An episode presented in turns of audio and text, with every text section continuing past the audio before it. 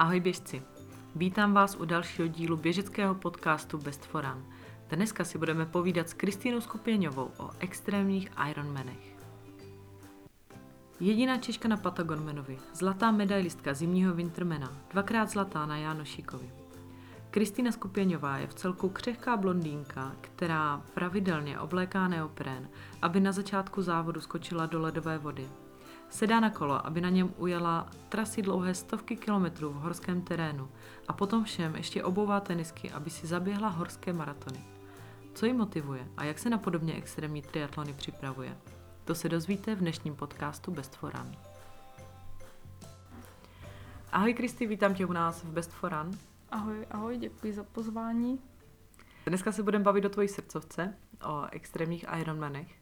A já bych možná začala tím, jak bys popsala extrémní Ironmany lidem, kteří o nich nikdy v životě neslyšeli? Tak jedná se o klasického Ironmana a extrémní je to v tom, že většinou se třeba plave ve studené vodě nebo se plave v noci, když ta voda není třeba studená, a plave se klasických 3,8 kilometrů. Výjimka je jeden závod v Česku, kde se po proudu v Labi plave skoro 9 kilometrů, ale to je tím, že je to po proudu, tak to je jedna jediná výjimka, jinak je klasický standard 3,8 kilometrů plavání. Dále se přijde na kolo, které má taky standardních 180 kilometrů, výjimečně třeba 205-210 kilometrů, podle toho, jak to vychází organizátorům ta trasa.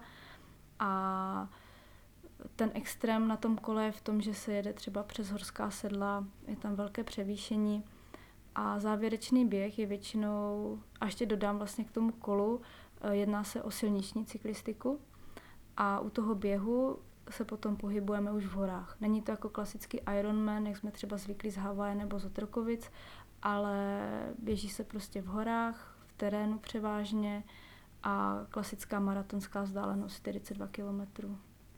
Hele, ty řekneš standardních 180 km na kole, ale já mám dojem, že pro většinu z nás to úplně není tak standardní číslo. A proto by mě zajímalo, co tě na tom láká, na tady těch extrémních závodech.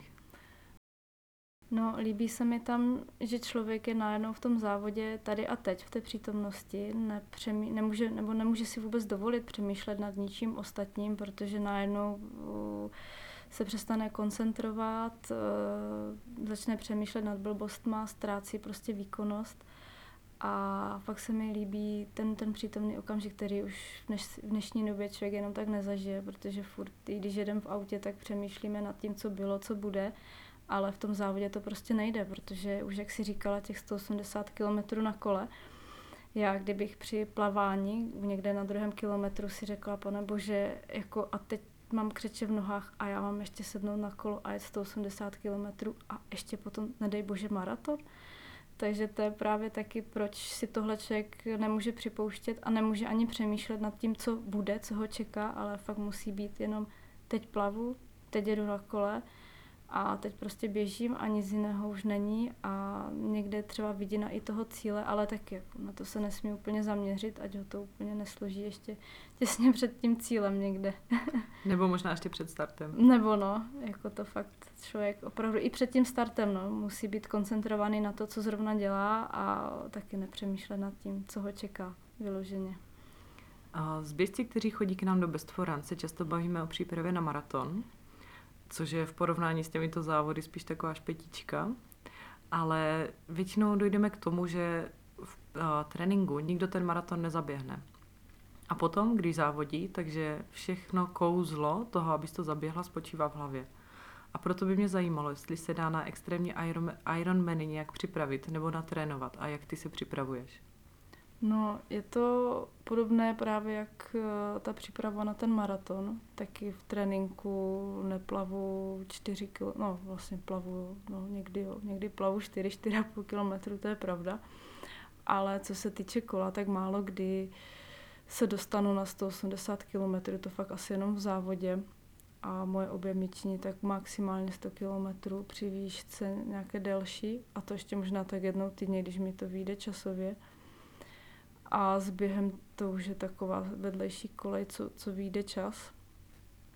A je to vyloženě to samé, no, že pak ty objemy, ty celé přijdou až v tom závodě, což vlastně i stačí, jako člověk nemůže si zase dávat toho tolik, aby vůbec vydržel. Jak vypadá výbava na takhle extrémní závod? Na co nikdy nezapomínáš? Určitě nesmím zapomenout na neopren. Z 99% je potřeba. Někdy stačí klasický neopren, někdy musí být trošku zateplenější, protože ta voda má třeba 12 stupňů. Tak se hodí třeba i plavecká, potom čepice, teda ne plavecká, ale neoprenová čepice, neoprenové botičky. Někdo preferuje i neoprenové rukavice, někdy jsou dovolené, ale já s tím nemám zkušenost a ani bych to nechtěla v tom plavat, protože já potřebuju tu vodu cítit. I když mi ty ruce zmrznou třeba v té studené vodě, tak furt tam nějaký ten cit pro tu vodu musí zůstat. Pak určitě kolo. Nějakou dobrutku sebou, na co se člověk musí těšit. Supportáka hlavně, tady při těch extrémních Ironmanech na to nejsme sami. Máme vždycky support k sobě. A dobrou náladu, no. A když jsi říkala nějakou dobrutku sebou na trať, tak co si bereš sebou? Čím se přikrmuješ? Já jsem tady v tom strašný darebák. Já mám takové ty svoje bramburky.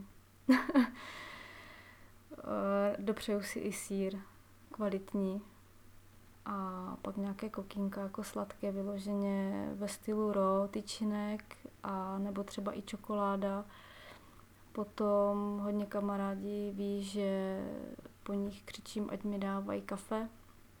Takže kafe nesmí chybět. Hlavně, když se startuje třeba v noci, tak nad ránem, když je cyklistická část, tak já prostě usínám.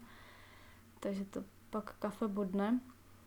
A to je asi tak nejdůležitější. Já třeba gely nebo jonťáky moc nepoužívám, protože jednou mě to na běhu prohnalo, nebo spíš po běhu a rozhodilo mi to celý organismus, že jsem říkala, že s tím končím. Je pravda, že třeba když mi nabídnou na občerstvačce jonťák, tak si ho jako vezmu, že si cucnu, ale že bych já si přímo něco míchala, to ne. Ale snažím se fakt třeba, že si i namažu rohlík se sýrem. Funguji na té klasické stravě. Je to pro mě lepší a tady na těch dlouhých závodech je to fakt jako pro to tělo si myslím, že i lepší, že dostane něco takového pevnějšího, výživnějšího, než jenom nějaké rychlé cukry a podobně. Předpokládám, že nejdál, kam si vyrazila na extrémního Ironmana, bylo v roce 2018 na Patagonmana, je to tak? Je to tak. A tušila si, co tě čeká před cestou a přímo tam? Nebo to bylo jedno velké překvapení a dobrodružství? Bylo to, ano, opravdu jedno velké překvapení a dobrodružství. Já jsem v Jižní Americe předtím nikdy nebyla, takže pro mě už jenom to setkání s těmi lidmi tam, tak daleko jsem taky nikdy nebyla, takže už jenom ta cesta a už jenom ta celková příprava, to pro mě byla neskutečná škola a jsem za to moc ráda, že jsem se do toho tak odhodlala a šla jsem do toho. Patagonman začíná tím, že skáčeš v noci do vln Atlantiku. Nad ránem. A jak se cítila, když jsi stála připravená v neoprénu před tímhle dlouhým závodem? No, dalo by se říct, že to pro mě byl jeden z nejtěžších kroků v tom závodě, protože člověk si najednou uvědomil, že jsem stála na tom okraji a teď jsem viděla, jak prostě tam jsou ty vlnky a ti lidi tam pomalu skáčou a opět jsem si říkala, tak tady na to jsem se připravovala 3/4 roku. Už je to tady. A já jsem najednou nebyla schopná udělat ten krok do té vody. Jako dostala jsem takový fakt velký strach, jestli jako, co mě tam čeká. Nevěděli jsme, jak ta voda je studená. Když si člověk představí oceán, tak si může vybavit takové ty pohlednice nebo ty obrázky, kde je krásně modrá voda, bílé vlnky. A tady toto byla hnusná, odporná černá voda. Prostě ještě šero poprchalo. A třeba si říká, do toho nechci skočit. Ale jo, a pak jsem to tak nějak hodila za hlavu, ale fakt tady ten okamžik byl pro mě v tu chvíli strašně dlouhý a fakt v jednu chvíli takový jako, a co teď? Zůstat tady nemůžu a musím do té vody, ale nechce se mi, jo? Že tam fakt najednou bylo, nemůžu tam ani tam a člověk to musel v sobě nějak zlomit, no. A přišlo potom v průběhu závodu něco extrémnějšího než tenhle pocit? Nebo tohle bylo vlastně to nejhorší, co jsi tam zažila? Tohle bylo asi tak jako nejsilnější tady ten moment, kdy fakt jako člověk tam stál a říkal si tak, už je to tady a pojďme, musíš. A co bylo naopak nejkrásnější na tomhle závodě? Nejkrásnější bylo paradoxně kolo. Já většinou se na kole trápím, protože pořád neustále dokola řeším výbavu na kole už a samotné kolo většinou si půjčuju na závody, ať mám nějaké lepší, ať se trošku dorovnám těm soupeřům a tady jsem měla půjčené fakt úplně, tomu říkám raketa, časovkářský speciál, trošku upravený, ať to zvládne i kopce a ať je to i pro mě takový příjemný. A musím říct, že tady poprvé v tomhle závodě jsem zažila ten pocit, kdy jsem opravdu předjížděla jsem holky, kluky, bylo to úplně úžasný a opravdu pro mě jeden z nejkrásnějších zážitků, že jsem fakt jela na tom kole, cítila jsem tu rychlost a že to kolo, fakt jako, to bylo úplně úžasný. To doteď, když si na to vzpomenu, tak říkám, jo, to bylo parádní, to byla projížďka, to, mě to kolo tak rychle uteklo, že jsem ani nevěděla jak. A moc jsem si to užila, jako přišly tam okamžiky, kdy jsem se jako vytrápila, kdy jsme ve sjezdu jeli v protivětru a tím, že to bylo lehké kolo, tak to tam se mnou mávalo ze strany na stranu, jako od krajnice ke krajnici. Bylo to nepříjemné, ale to všechno se prostě schovalo do toho zážitku, do toho pocitu, že to opravdu to kolo fakt... Jsem poprvé v životě jsem na ten zážitek, že to kolo opravdu jede a já jedu a já opravdu závodím. Takže to bylo úplně úžasné. Po 3/4 roce příprav, po tisícovkách kilometrů z Čech do Patagonie a po mnoha hodinách v závodě přišel ten okamžik, kdy jsi proběhla cílem a bylo to vysvobození, nebo naopak jsi říkala, tak ještě bych si možná dala pár kiláků. No, bylo to už docela vysvobození, protože my jsme dobíhali potom nějakých 10 kilometrů po asfaltu, převážně už rovina a to jako, ta už jsem si říkala, tady už je to konec, protože člověk už fakt byl docela prošitý. Teď část trasy, de facto 30 kilometrů, jsme běželi sami bez supportu a nebylo to přímo jako horský terén, byly to takové, jak kdyby naše lesní polní cesty, takové rozbitější, pro ně de facto normální cesty tam. Tak takhle jsme vlastně běželi 30 kilometrů sami, občas člověk jako potkal toho závodníka, ale furt tam byl tak jako de facto sám a viděl bylo zrovna krásné počasí, takže my jsme měli úžasné výhledy. Takže takhle se trošku jí kochal, ale pak jak jsme vběhli na tu silnici, tak jsem byla ráda, že se ke mně mohl přidat supporták a že se přidal.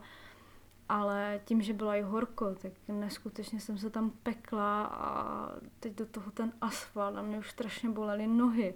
Protože přece no to kolo bylo rychlejší, na které já jsem úplně nebyla zvyklá. Takže všecko se to potom projevilo i v tom běhu. Pak v běhu, tím, že nebylo až tak velké převýšení, takže se dalo de facto 99% trasy běžet. Takže člověk fakt jako se snažil běžet, ať tam není půl dne. A protože tam člověk ani nechce být tak dlouho, to strašně unavuje taky. Takže jsem se snažila to mít co nejrychleji za sebou, takže fakt jako jsem do toho dávala hodně, ale těch posledních 10 kilometrů to bylo, to už jsem kňourala, už jsem říkala, už to chci mít za sebou, ale ten poslední kilometr nebo posledních 10 metrů pak bylo krásný, protože se dobíhalo k břehu jezera, k hranicím s Argentínou. A bylo to fakt hezký, jak ti Čilani, prostě děti, dospělí, staří, fakt tam byli všichni, udělali takový štrudl a teď ještě jak oni viděli, jak rozbalují vlajku, tak oni mají podobné barvy, nebo stejné barvy, akorát jinak poskládané, tak už si asi říkali, že to je možná někdo od nich, tak začali tak fandit úplně a bylo takový dojemný a oni fakt jako se nebali fandit ani na trase, kdekoliv, prostě jaké zatáčky třeba na tom kole, tak oni tam fakt byli. A už, jako celkově to byl úžasný zážitek a ty poslední metry. Potom bylo to vysvobození, velká úleva a dál už se mi fakt běžet nechtělo. Dál už jsem chtěla jenom sednout do auta, ať mě odveze supporták zpátky do města, ať se můžu umýt a můžu si lehnout. Změnilo tě to nějak tenhle závod, buď ve sportu, anebo třeba i v osobním životě?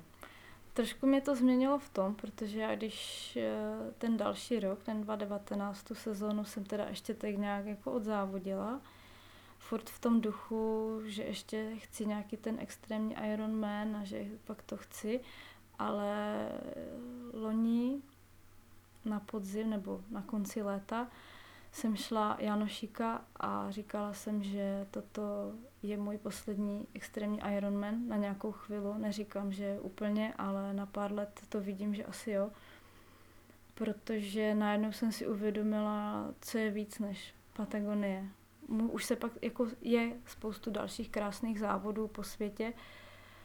Stejně daleko, jak ta Patagonie, ale už se to pak opakuje, ty závody. Tím, že já jsem si pár závodů takhle už vyzkoušela, tak už zjišťuju, že pak už se může změnit třeba jenom počasí, ale pořád je tam ta studená voda, pořád je tam ten start ráno, pořád je tam to kolo, kde buď prší, fouká, to už jsem si taky zažila, kde co na tom kole. A pak už je ten běh v horách, no. Takže to já jsem říkala, tady už se mi to začalo jenom opakovat a to Chile bylo asi fakt takový top, i když jsem si to úplně neuvědomovala v tu chvíli, tak fakt po tom roce, dalo by se říct, nebo 3/4 roce, jsem tak řekla, jo, tak teď je čas na chvilku tady toto fakt opustit.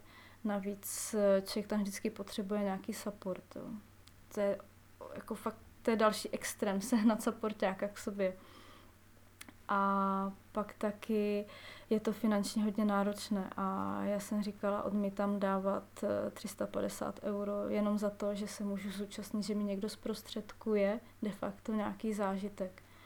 Já jsem říkala, já jsem měla možnost si to fakt vyzkoušet takhle na pár závodech, podívat se i v rámci toho někam. Zatočila jsem neskutečně vděčná, protože jsem se vždycky chtěla podívat do Jižní Ameriky a tahle kombinace byla fakt úžasná.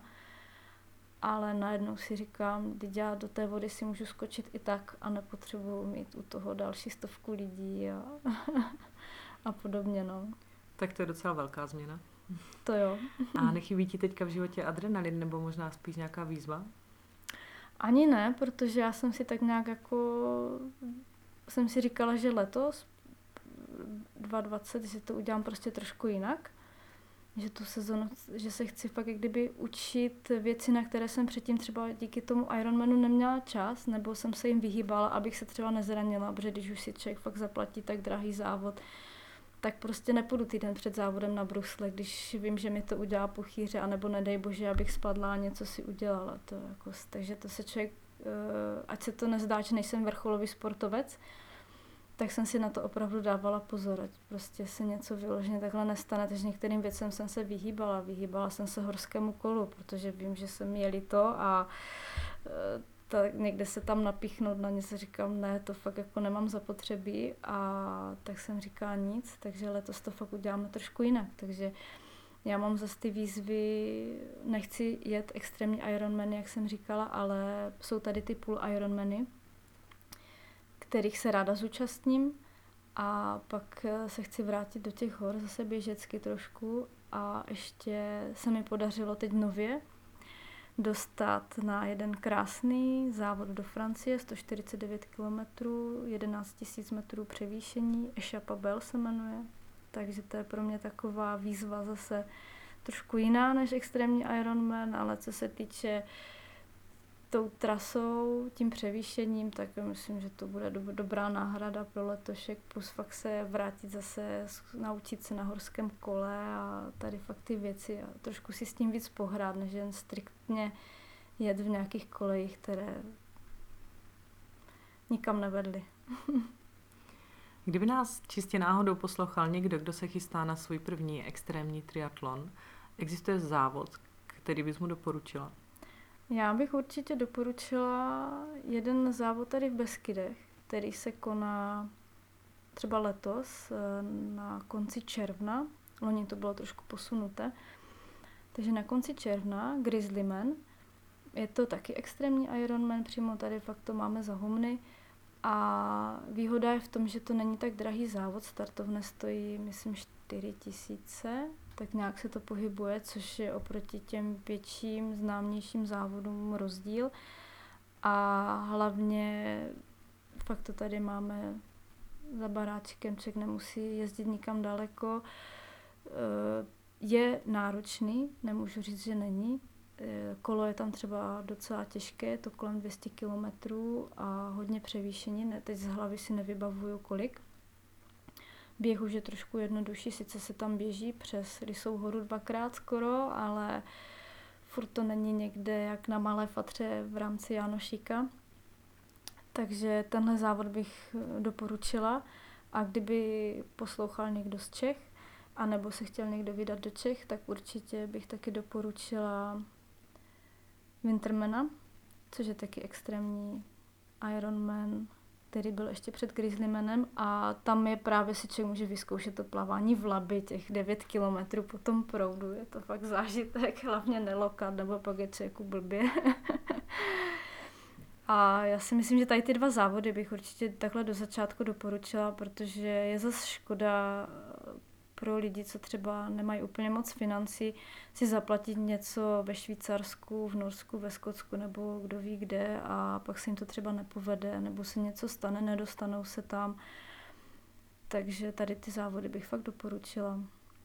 Super. Kristý, tohle bylo plný běžecké inspirace a bylo v tom taky spousta běžecké moudrosti. Takže já ti moc děkuju, že jsi přišla. Já děkuju, že jsem tady mohla být.